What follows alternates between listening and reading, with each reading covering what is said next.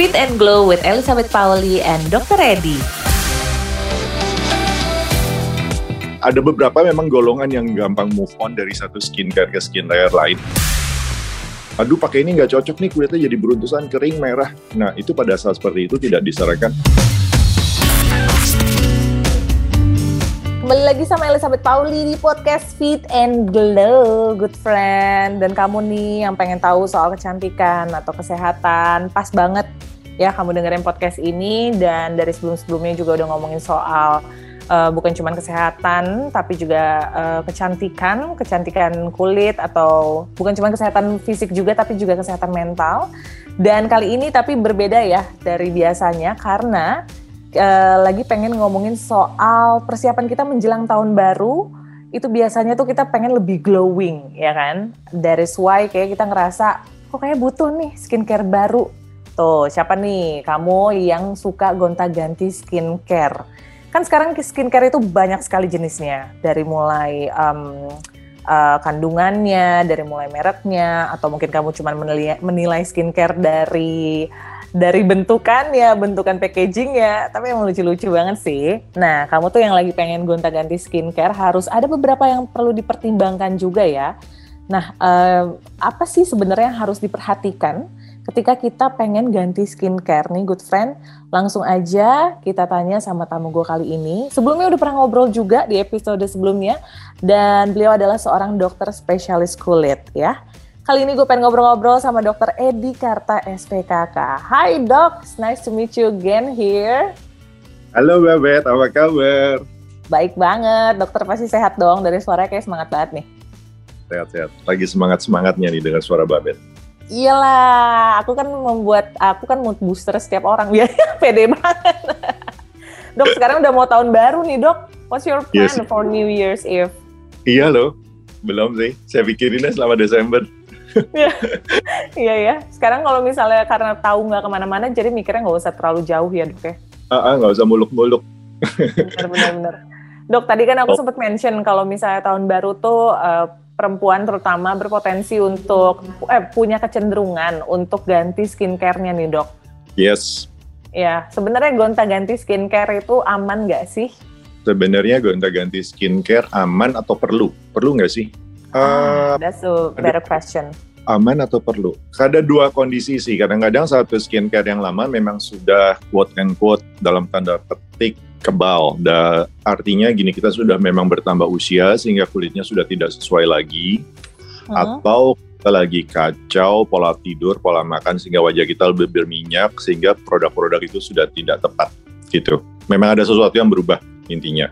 Dan okay. si skin pakai beberapa lama memang sudah agak imun itu yang satu dan yang kedua memang amankah itu atau perlukah kalau memang ingin berubah-berubah aja kan nggak mungkin ya. Ada beberapa memang golongan yang gampang move on dari satu skincare ke skincare lain. Sah-sah aja, cuma memang ada tips and tricksnya gitu. Apa tuh dok tips and triknya? Kita harus kenal sih yang pasti bahan ingredientnya. Kemudian hmm. sesudah bahan ingredientnya, kita juga tahu jenis kulit kita. Kalau misalnya mau pindah satu jenis kulit kita kalau ber, berhubungan sama kulitnya ya, itu tidak lagi dalam keadaan meradang. Misalnya liga, aduh pakai ini nggak cocok nih kulitnya jadi beruntusan kering merah. Nah itu pada saat seperti itu tidak disarankan. Berarti coba yang ini ya gitu. Kok nggak cocok juga ya coba yang ini ya? Karena itu pasti iritasi-iritasi lagi dan tidak selesai-selesai. Sehingga jadi kalau harus mau pindah harus dalam kondisi kulitnya baik-baik saja okay, oke. Okay. Tapi dok, uh, uh, tanda-tandanya itu apakah memang yang tadi dokter mention doang ya? Apa karena nih ya? Aku tuh suka ngerasa, uh, aku perasaan kemarin pakai skincare ini tuh bagus di kulit aku, terus terus besoknya tuh kayak uh, beberapa lama kemudian kok kayaknya lagi udah nggak bagus lagi di kulit aku. Apakah itu karena faktor cuaca, faktor hormon aku, atau emang udah nggak cocok juga di kulit aku dok? Itu yang harus diketahui dok ya satu bahan ingredient kalau dipakai terus-terusan. Tapi ini lebih sering terjadi pada produk-produk yang lebih keras dalam tanda petik. Jadi kalau misalnya semakin kuat fungsinya, biasa itu produk-produk dokter malahan kalau over the counter sih masih hmm. lebih sedikit. Maka hmm. kok untuk terjadi kebal atau imun itu lebih besar. Sehingga memang harus diganti kali.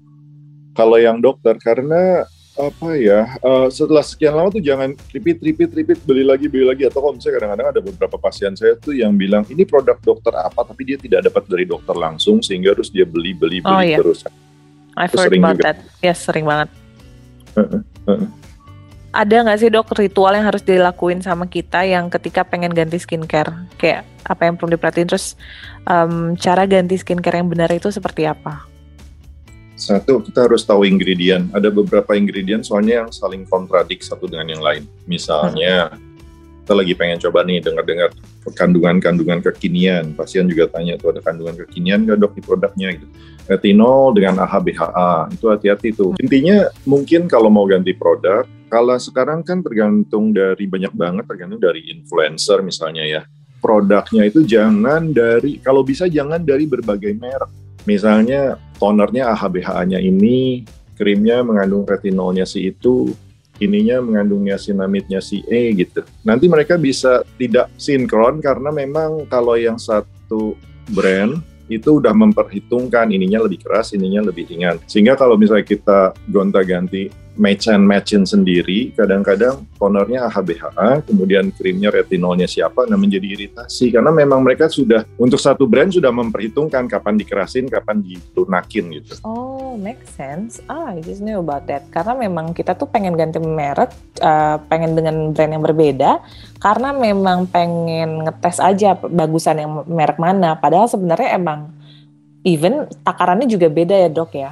Betul, takarannya beda. Hmm. Even kalau misalnya takarannya sama pun, kalau yang sudah uh, biasa pakai tahu bahwa yang ini lebih keras dari yang ini dengan takaran yang diklaim sama gitu. Nah, ada nggak sih dok jeda waktu yang disarankan ketika kita mau ganti skincare yang satu ke yang uh, berikutnya? Oke, okay, kalau skincare uh, aman-aman aja, wajah kita juga baik-baik aja. Karena kalau skincare yang agak keras, misalnya retinol, tuh wajah kita kan kering dulu. Hmm. Patokannya adalah kulit halus dalam keadaan baik.